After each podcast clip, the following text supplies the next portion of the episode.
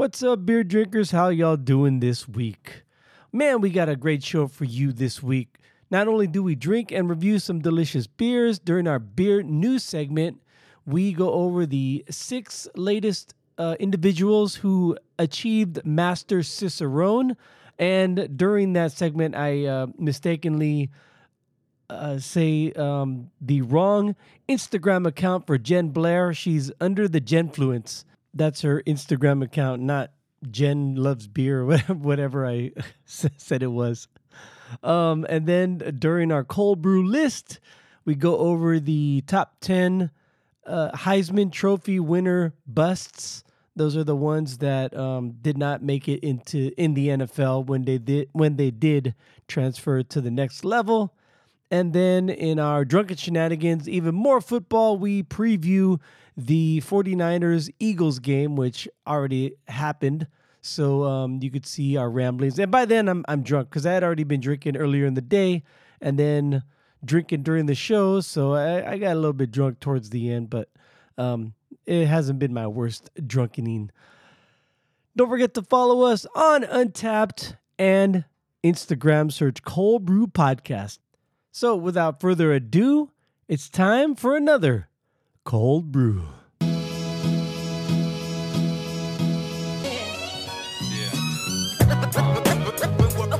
What's going down, y'all?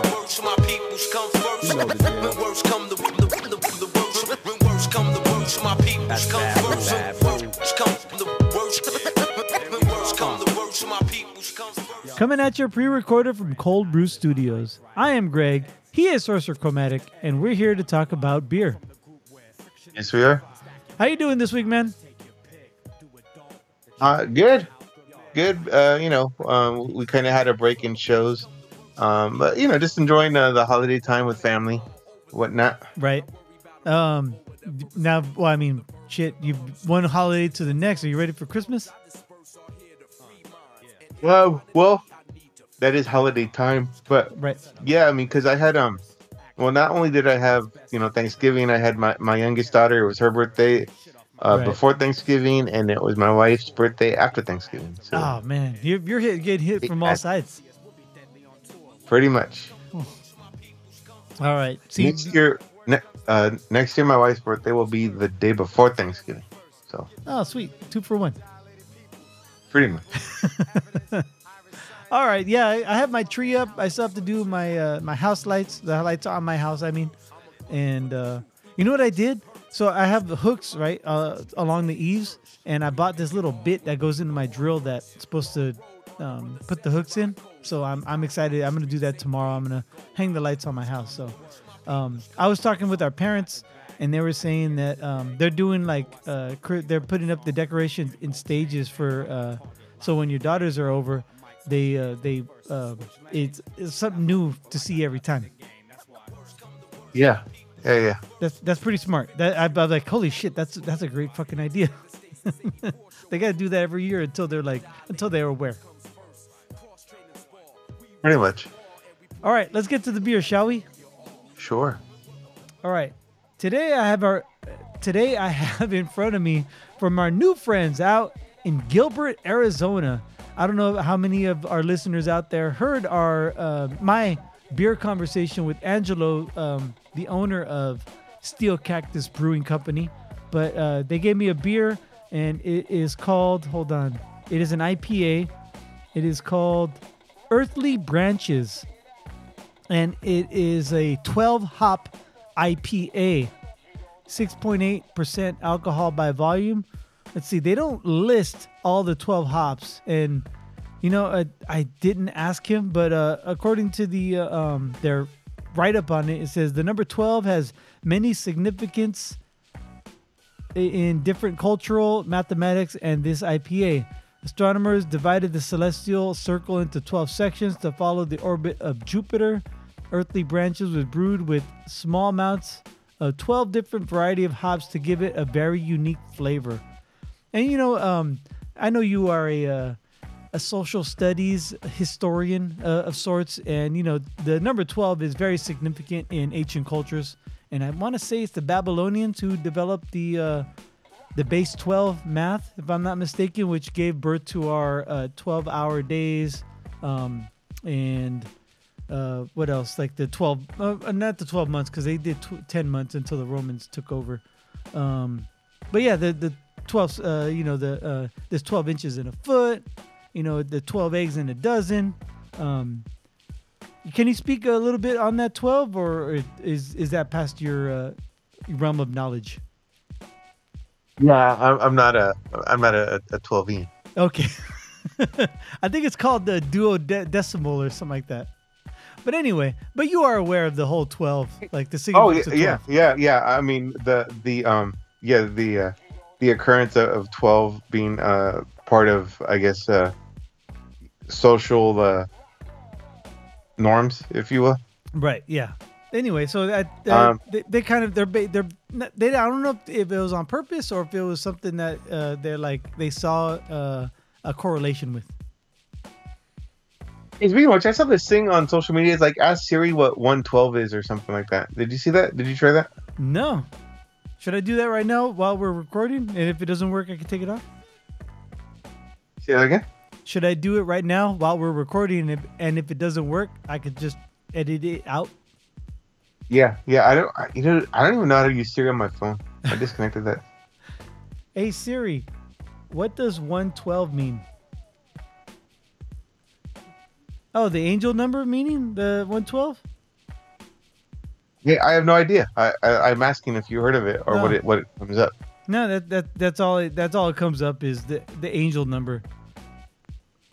Everyone's got an angel number these days on their social media. Not everyone, but a lot of people I've seen, like, their angel number is, and it's usually like a 3-digit number. It's all the same number, like 111 or 444 or 666. Thank you very much, all you Lucifers out there. Anyway, let's get back to this IPA by Steel Cactus. I hope some of you. Oh shoot! There, yeah. Never mind.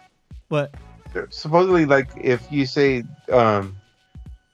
Siri call or the shit, basically it'll Siri will call 911. It's like not do it. It's like one of those hoaxes. Oh, okay. All right. Yeah, out there, don't do it. But anyway, back to Steel Cactus. I really enjoyed my time with Angelo. I hope all of you out there got a chance to listen to it. And if you are out here in Arizona, go check them out. Steel Cactus, out in Gilbert. Anyway, without further ado, pop off.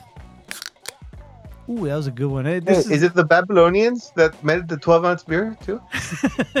You know what? You're probably right. They probably just used to pour growlers before, or pints. And now the Babylonians are like, no, 12 ounces. That's where it's at, bro. Very nice, dude. Not enough. I got a 12-pack for you. No. Fucking A, man. There you go. Woo. All right. What do you got? Okay. I have from our friends.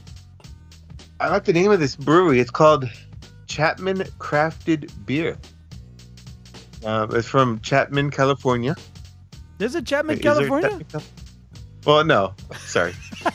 It's in Orange. Oh, okay. All right. There's an Orange, California? No, just kidding. Yeah. Orange County. No, a lot, well, I don't know if you do that or if it that rings to you, but like if people say Chapman, it's a prestigious private school in Southern California. Oh, so, I did not know that. Oh, okay. Yeah, Chapman University. Anyway, I don't think that's related, but just it might be like the area or whatever. But Chapman Crafted Beer. But I got their Harvest Season, which is a dark lager. Oh. It's a Munich style dunkel. All right, 5.2% ABV, and the small write-up I got on it is, hold on, where is it? Hey. A classic Munich-style dunkel, fit for the fall. Notes of sweet bread, toasty, nutty, and hints of chocolate that are presented in a dry enough finishing beer to keep you wanting more. Best enjoyed by this time. Prost. Oh, very nice. All right. And yeah, like I said, it's a It's a 5.2, and I have a 16-ounce can. So pop off. And as you very well know, like traditionally, like in the old school days, like this is the time where like the beers are more full, more robust, because it was just harvest time. So they have more grain and a lot more ingredients to put into the beer. Whereas like towards the end of the crop cycle, it was more lighter beer. Makes sense. Yep. All right. So this Earthly Branches, man, this has a lot of fucking flavor. I can't even like begin to describe like all the layers that I am tasting.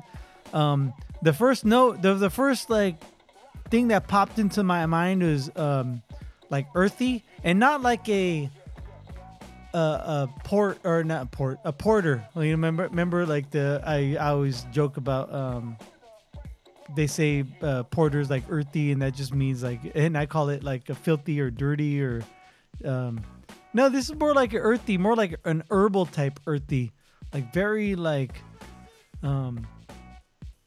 you're out in the garden and you're pulling weeds or harvesting your garden, not your crops, not like out in the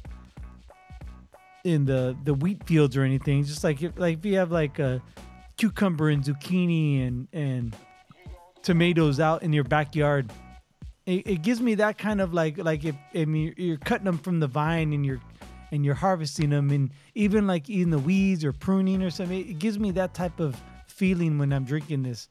It is very like earthy in that, and very grounded, and it pours like a copper type color, and it's, you can't see through it. It's not a West Coast style. I would call it a hazy IPA. It's very sophisticated as far as the flavor profile. There's a lot to it. There's a lot going on. I might have a better description later on when we rate the beers, but wow, this is great. I had a couple of their IPAs when I was there at Steel Cactus, and they were good. There's a West Coast, and I think there was a black IPA that I had. And they were, the West Coast was a little bit sweet, and the black was roasty. This one is way different than any other IPA I can even remember in my recent memory. So, very good. I'll try to expound on it later on during our Untappd portion of the show. So, how's your beer? How's your Chapman? Right, starting off, this beer really good. It's a great offering of a Dunkel style beer. I mean, yeah, it tastes like super European traditional. Yeah, oh yeah. You know, at the same time, I failed to reference a beer that it tastes like. However, it tastes exactly like it should taste. If that makes sense. You know. Yeah. No. I'm trying to think of Dunkels that I've had in the past that remind me of this, and nothing comes to the forefront of my mind. But yeah. I mean, this is a good one. I'm liking it. Very good. All right, so we will rate our beers later during our Untappd portion of the show.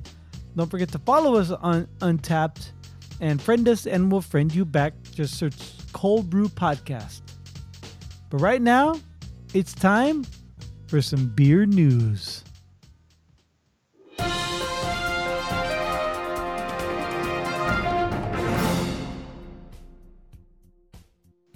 right, so this comes to us from Forbes. And the writer is M. Stouter.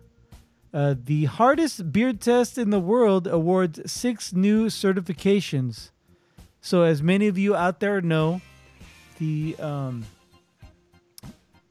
highest award a beer taster can get is Cicerone, Master Cicerone, right? I believe so, yeah. Yeah. And so recently, the Cicerone Certification Program announced that 6 people had received the rank of Master Cicerone. So now in the world, just I'll give you a range. Between 10 and 50, how many Master Cicerones are there right now certified by the Cicerone Certification Program? How many master Cicerones are there in the world after these six? 36. I gave you a high on purpose. Yeah. It's not more than 56. There's 28. Okay. There are right now a total of 28 master Cicerones in the world. A master Cicerone is similar to a master sommelier in the wine world, but the focus is less on service and hospitality and more on general beer knowledge. The exam is frequently billed as one of the hardest tests, not just in beer, but in the world. Which it should be. Like, if you're going to be a master of anything, of any profession, it should be a fucking hard test if a certification board is going to pass you. Yeah, I mean, have you ever seen or heard of the movie Uncorked? I've heard of it. I've never seen it. Okay. So Grandmaster Flash wants to become a Cicerone. Not a Cicerone. Sommelier. Sommelier. Really? Grandmaster Flash? The hip-hop DJ? Well, no. The guy who played Grandmaster Flash in The Get Down. Oh, okay. Oh, shit. I thought it was like, holy shit. Like, he's a master DJ. Now he wants to be a master sommelier. Anyway, go ahead. Yeah. Okay, long story short, it's a cool movie. I mean, it's nice. But, yeah, I mean, he gives up a lot and he sacrifices to go to Europe and study. And, you know, okay, spoiler alert, he failed. But at the end of the movie, you know, they show him starting day one a second time. Like, he didn't give up. He's going back to it. But, you know, the dedication he shows, the knowledge he shows. Now, granted, I get it's a movie, but it is crazy on what they have to do. Yeah. And then, of course, wine is different than beer. And, I mean, he's actually almost pretty much at a university, you know, type classroom setting. Oh, yeah. For this stuff. Yep. So, yeah, I mean, the whole, if it was easy, everyone would do it, comes into play here. Big time. Right. The article goes on to say there are currently, in the Cicerone program, which you and I are a part of, there are currently 173 advanced Cicerones, 4,568 certified Cicerones. I think that's where my friend Rachel Birkowski is in. She's a certified Cicerone because she's on the next level. So there's still two more levels she can get to. So but in the world, there's only 4,568 of them. And there are this is our category. You and I got our certified beer server certification years ago, right? There are over 150,000 of us. So yeah, that's the easiest. That's the easiest one. I thought it was easy. Like you thought it was easy too, right? Yeah. The only thing that sucked was the timer part. Right. Yeah. Yeah. Exactly. And the one part I realized I really lacked was to categorize beer as far as their colors, like the SRM categories. Oh, yeah. That was one of my weak points. The Master Cicerone exam is a 2-day marathon of all things beer, including 3 hours of essay writing. I would like that. I that's one of the parts I would actually kind of like is the essay writing. Want to write your essay? And then he wrote me back. Shit. Fucking love that. Love that episode.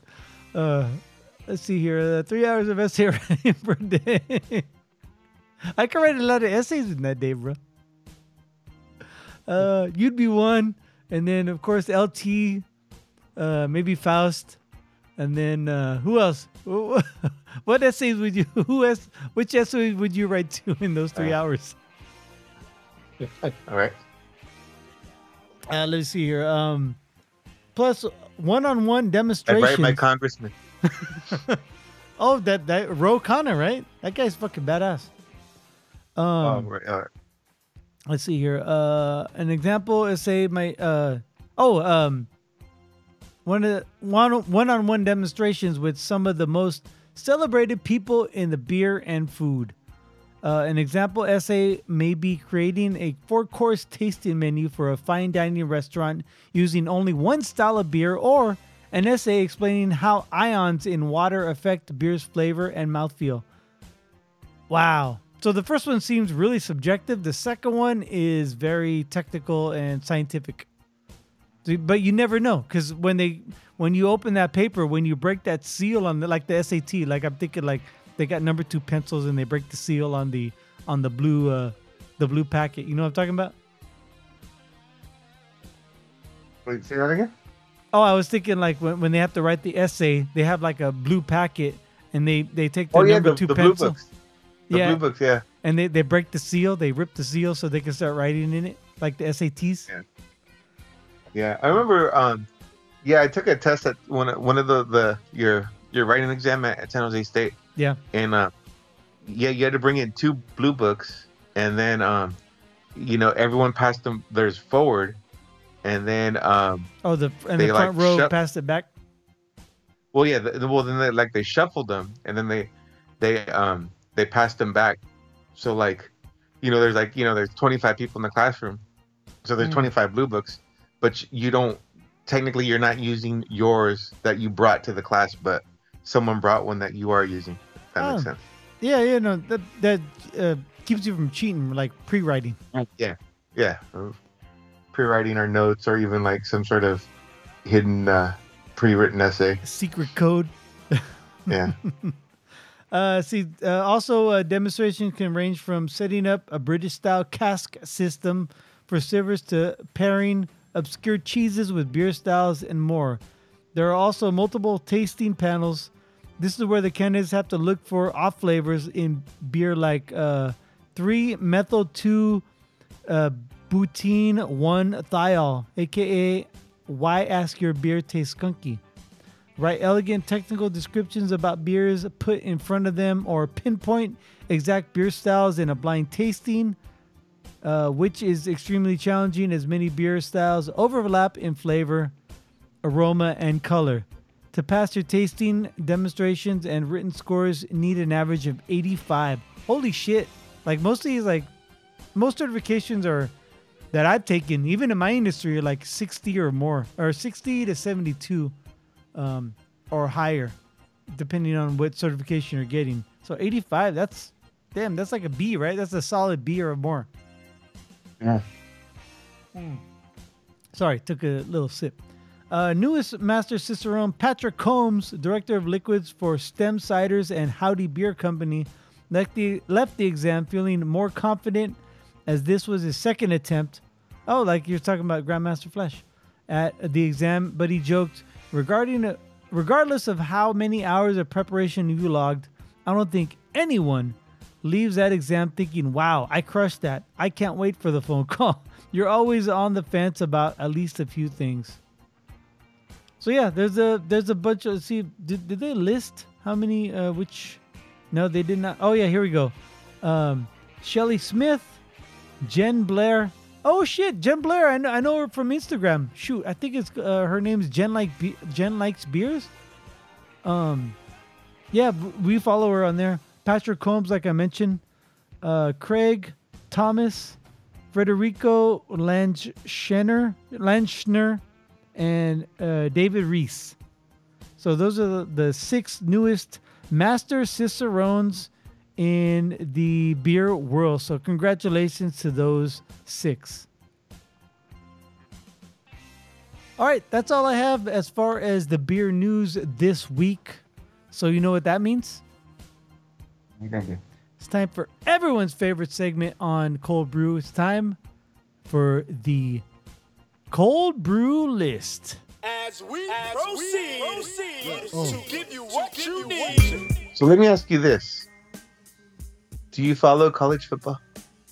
A little bit more these days now that I get to bet on the games. And especially at the end of even before I was betting, at the end of the college season, now like championship week and all the bowls and all the awards, especially the Heisman, now I'm following it. So it's Heisman season. Yep. So real quick, who do you think is going to be in the playoffs? After today, after Georgia lost. Oh man, right.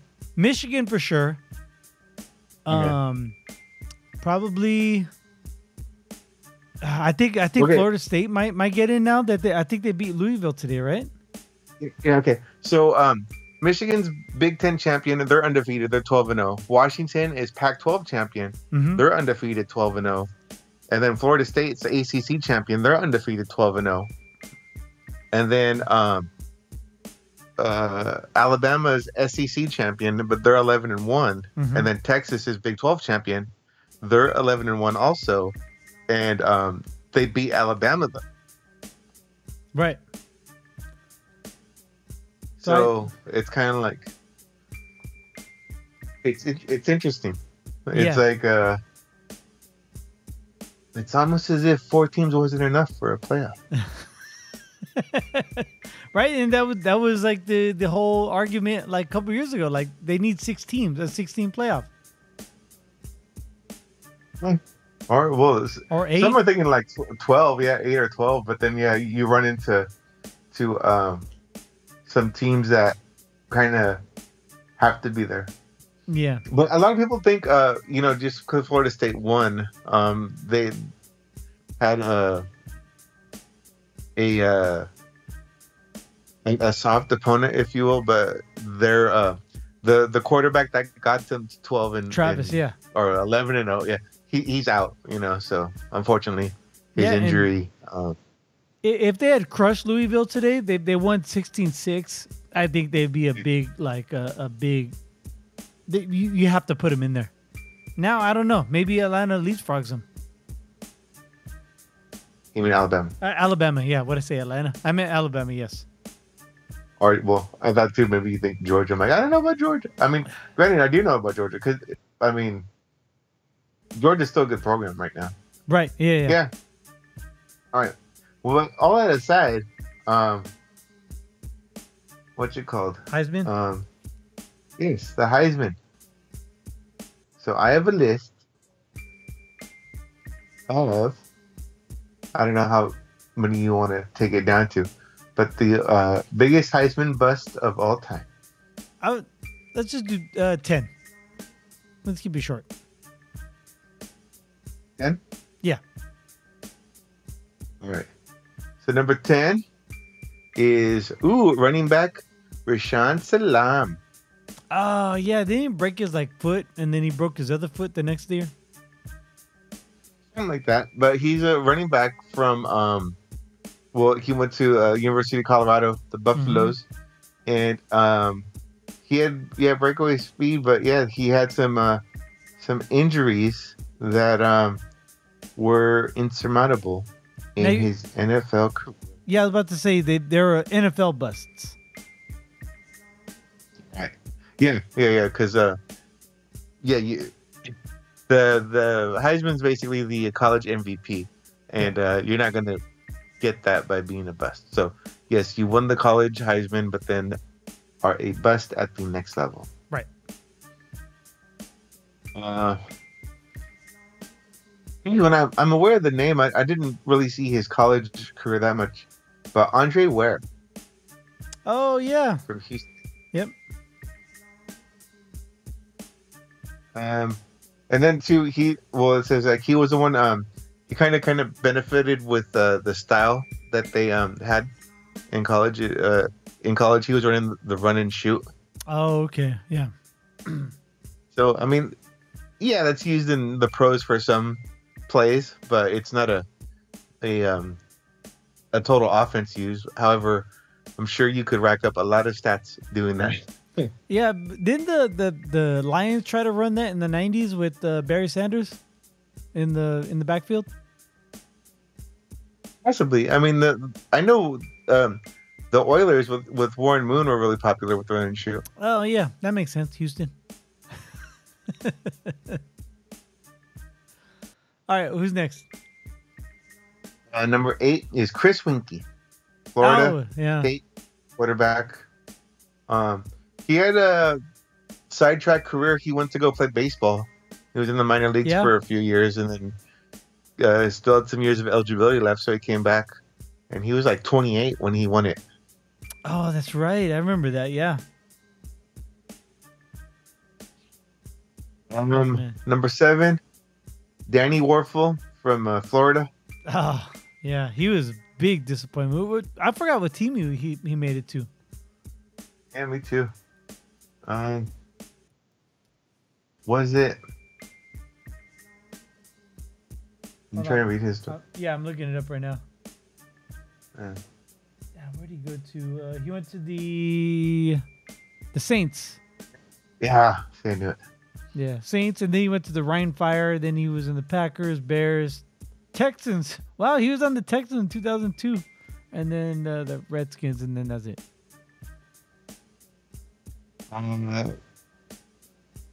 Number 6, quarterback from the Ohio State, Troy Smith. Oh yeah, I remember that guy. He's with the Niners for a little bit. Was he really? Yeah. Oh yeah, he was Ravens and Niners for a fucking cup of coffee, and the Omaha Nighthawks, Pittsburgh Steelers, and the Montreal Alouettes. 2 years there.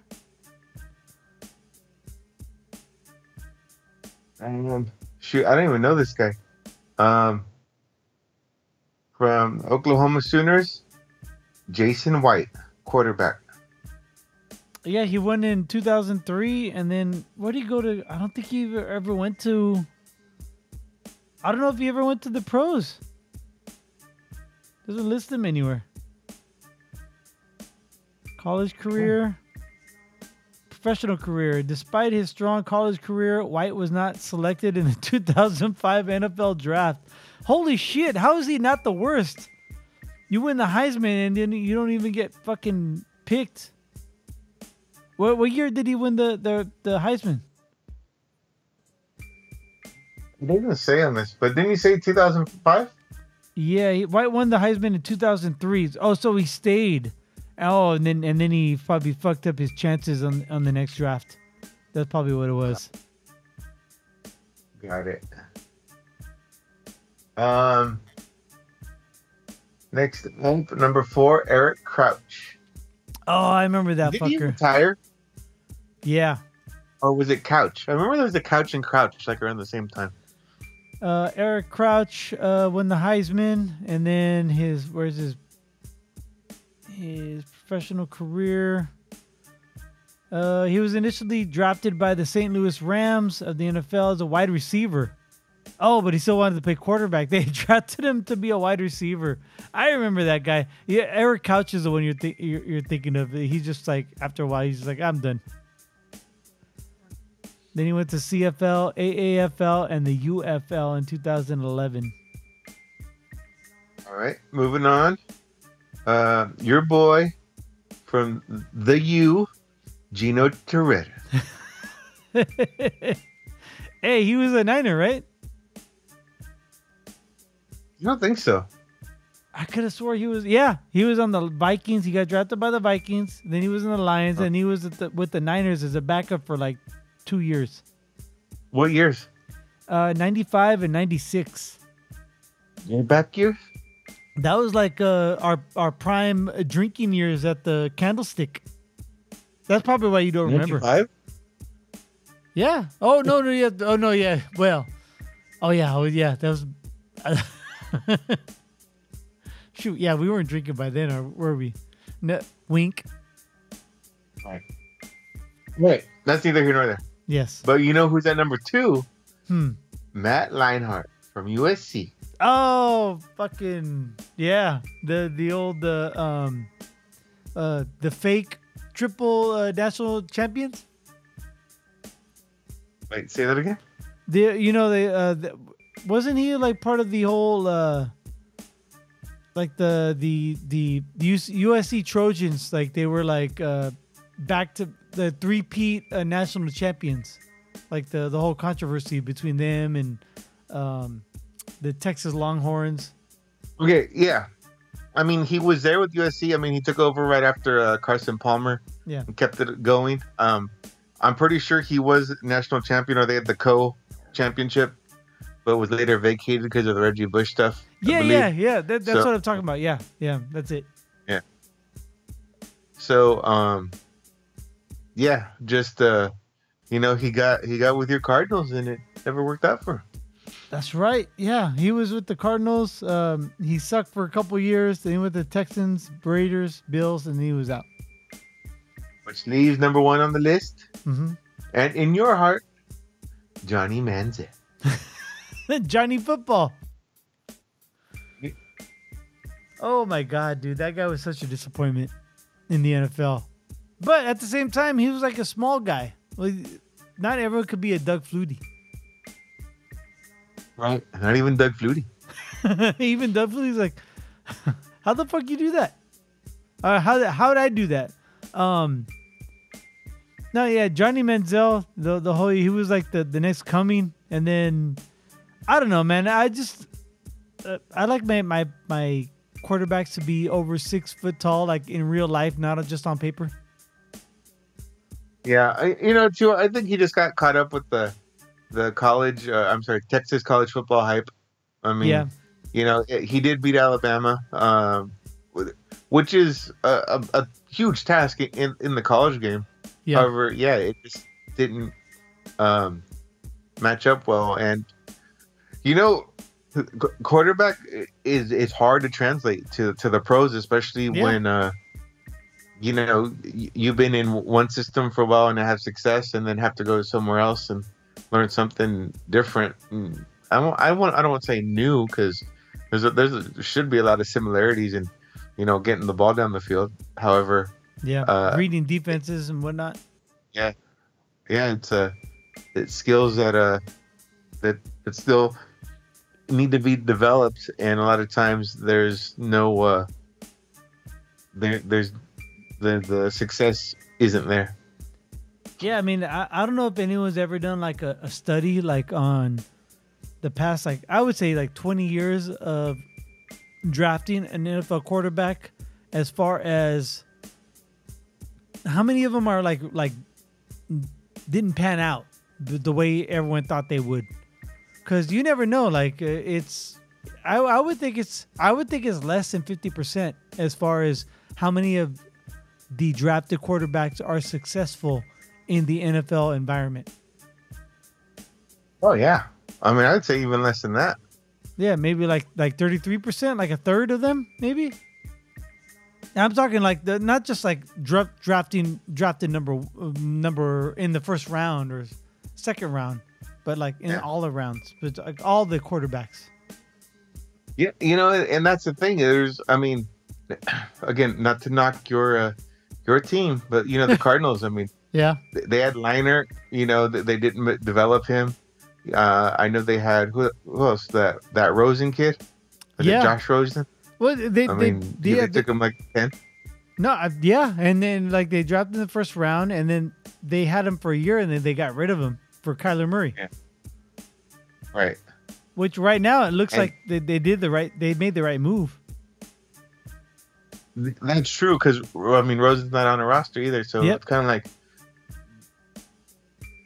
What do you do in that situation? But then even too that year, like I know Darnold was that year too, and now Darnold, you know, he's been kicked around the league. You mm-hmm. know, you know, he's back up with the Niners.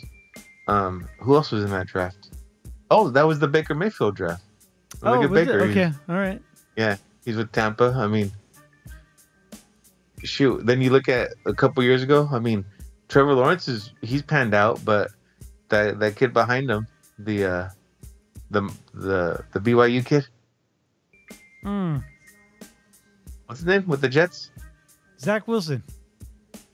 Yeah. He obviously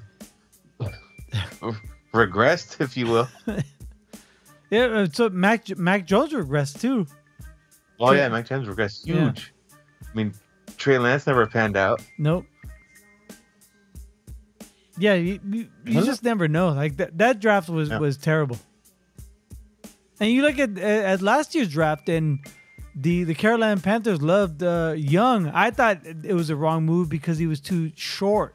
I don't know if they should have gone with Stroud or Richardson, but either of the two would have been better than Young at this point for the in the Carolina Panthers sense of things.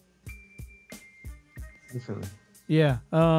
So this year, the Heisman Trophy candidates, as far as the odds makers go, right now, Jaden Daniels is minus 1,300.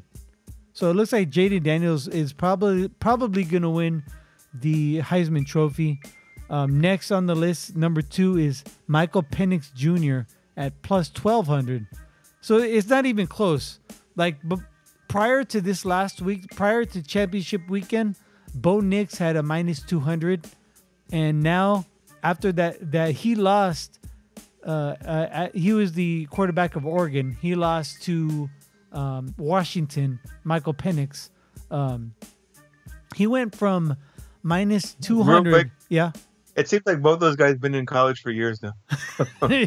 Right? He lost, like, and he went from minus... Wasn't he a freshman when the first George Bush was in office? He redshirted like 6 times. Yeah. Speaking of, there's that guy in Oregon who got like a 9th year of eligibility. What the fuck? Exactly. So yeah, Bo Nix... A lot of it was injury, yeah. In one game, Bo Nix went from minus 200 to plus 2,500. And you know what? If you look at that game, the Pac-12 championship game, Bo Nix outperformed Michael Penix Jr. as far as like stats-wise. His stats were better than Penix, but now he is not considered eligible, according to FanDuel anyway. That's where I get my odds from, as far as the Heisman wise, just for that. That's fucking crazy, man. Some others on the list are Jalen Milroe, JJ McCarthy, and Marvin Harrison Jr. If you want to waste your money on Marvin Harrison Jr., it is 250 to 1 right now. So good luck. You know, and I put after the game, after the Oregon Washington game, I put $10 on Michael Penix Jr. to win. I mean, he beat the overall favorite before the game, so why not? Now the only reason that Jaden Daniels is the favorite now is because he was number 2 before the game. And he's the quarterback of LSU. They didn't play last week. They didn't play They didn't play this week for the what do you call it? The on championship weekend because who was it? Georgia. Georgia beat them out to play against Alabama. So I don't know. I mean, Michael Penix Jr. won a championship. I'm hoping that favors in my favor. I put $10 on it. It's not a lot. If I lose, who the fuck cares? For me right now, $10 is not a lot.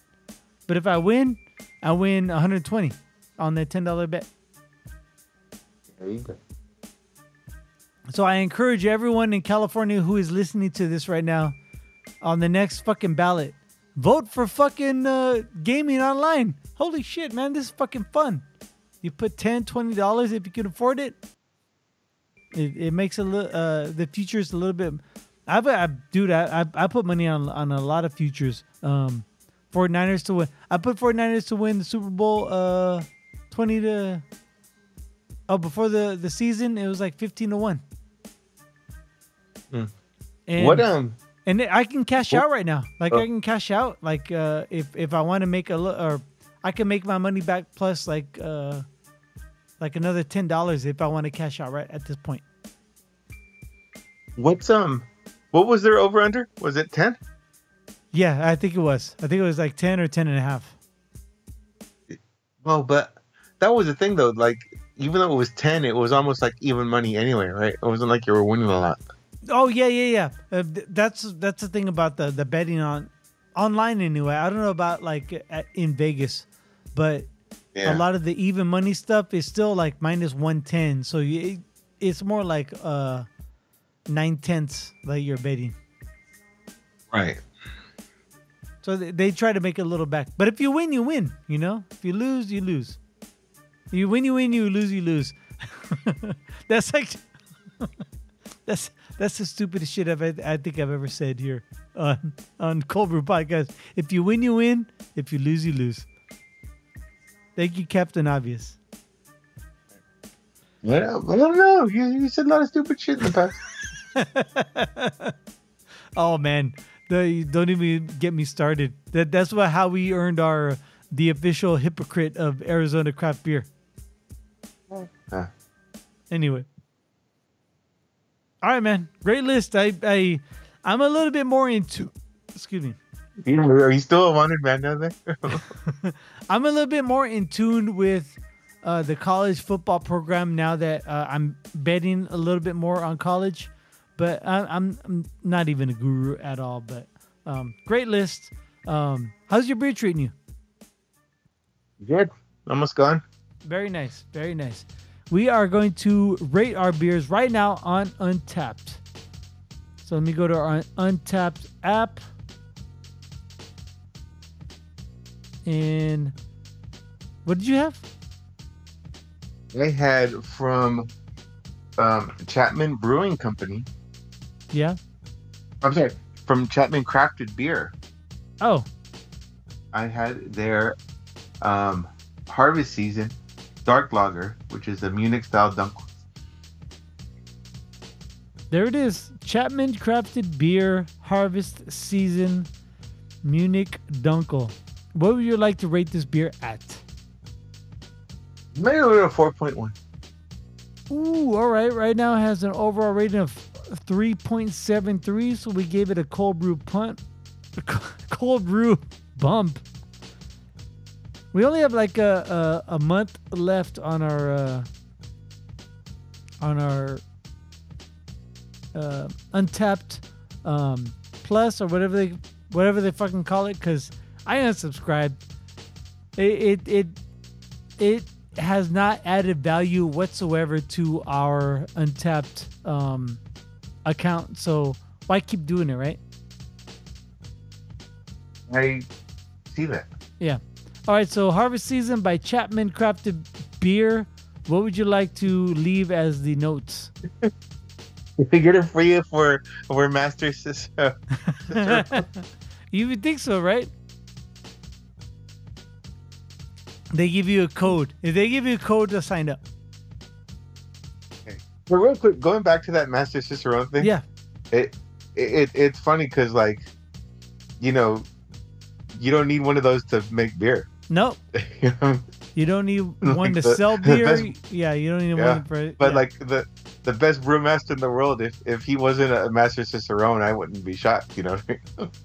Oh yeah, like you talk about those like in the craft beer world. I'm thinking like Sam Caligini-Roon, Ken Grossman. They probably don't have Master Cicerones. But yet again, they're the two of the biggest major craft breweries in the U.S. All right. Yeah, you don't need it, but I mean, still, maybe it's for those people who just want the satisfaction of having done it. I get that. But going on, okay. So this is malty, roasty, and sweet. Wait, how do you spell malty? M-A-U-L-T. Malty, roasty, and I'm going to put ampersand and sweet. And I was going to say Germany, but it's not a German.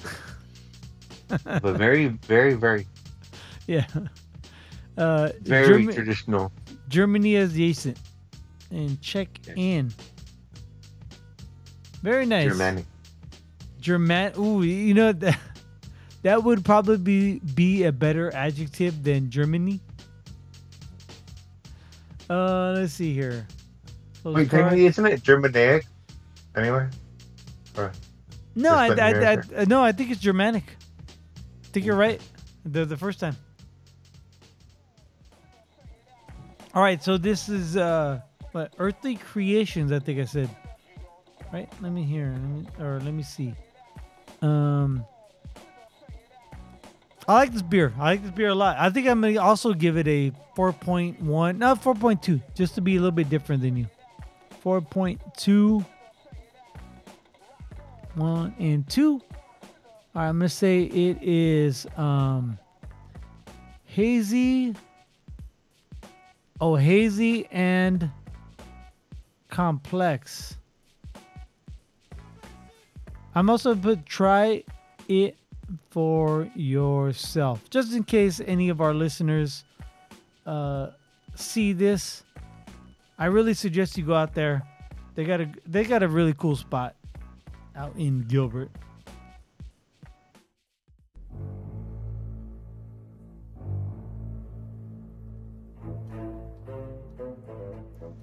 Oh man, so we are recording this on Saturday, December 2nd. One day before probably the game of the season, as far as like the most anticipated game, just because of the confrontation, the 49ers Eagles game. How do you feel about this game, man? Are you nervous? Are you excited? Are you confident? Are you what are you? I'm excited. Yeah? I mean, nice. I'm more worried about the weather than getting embarrassed. Uh-huh. You know, obviously the win is what you want. That's the way to go. However, I think we're going to have a respectable showing, whether it's enough to win versus enough to barely get beat. Mm-hmm. We'll see. We'll see. I mean, we're definitely on an upslope. I mean, our losing skid, that was kind of a worst moment to happen, yet we weathered the storm. We bounced back against Jacksonville, and then Tampa, and then Seattle. I mean, so if anything, we got the couple extra days of rest in our favor, and a healthy squad going to Philly. So I'm excited. Oh yeah, I'm excited too. I've already put money on this game. A lot of money. If I lose, it's not going to break my bank. I'll still be able to make my house payment, but I have a lot of confidence in this team. I have, especially right now that they are more or less healthy.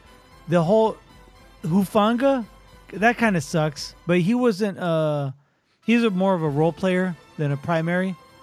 But man, at the same time, it's like we're going back to the place where like last year's season crumbled, and so the scene of the crime. Yeah, the scene of the crime, exactly. So I hope they redeem themselves. On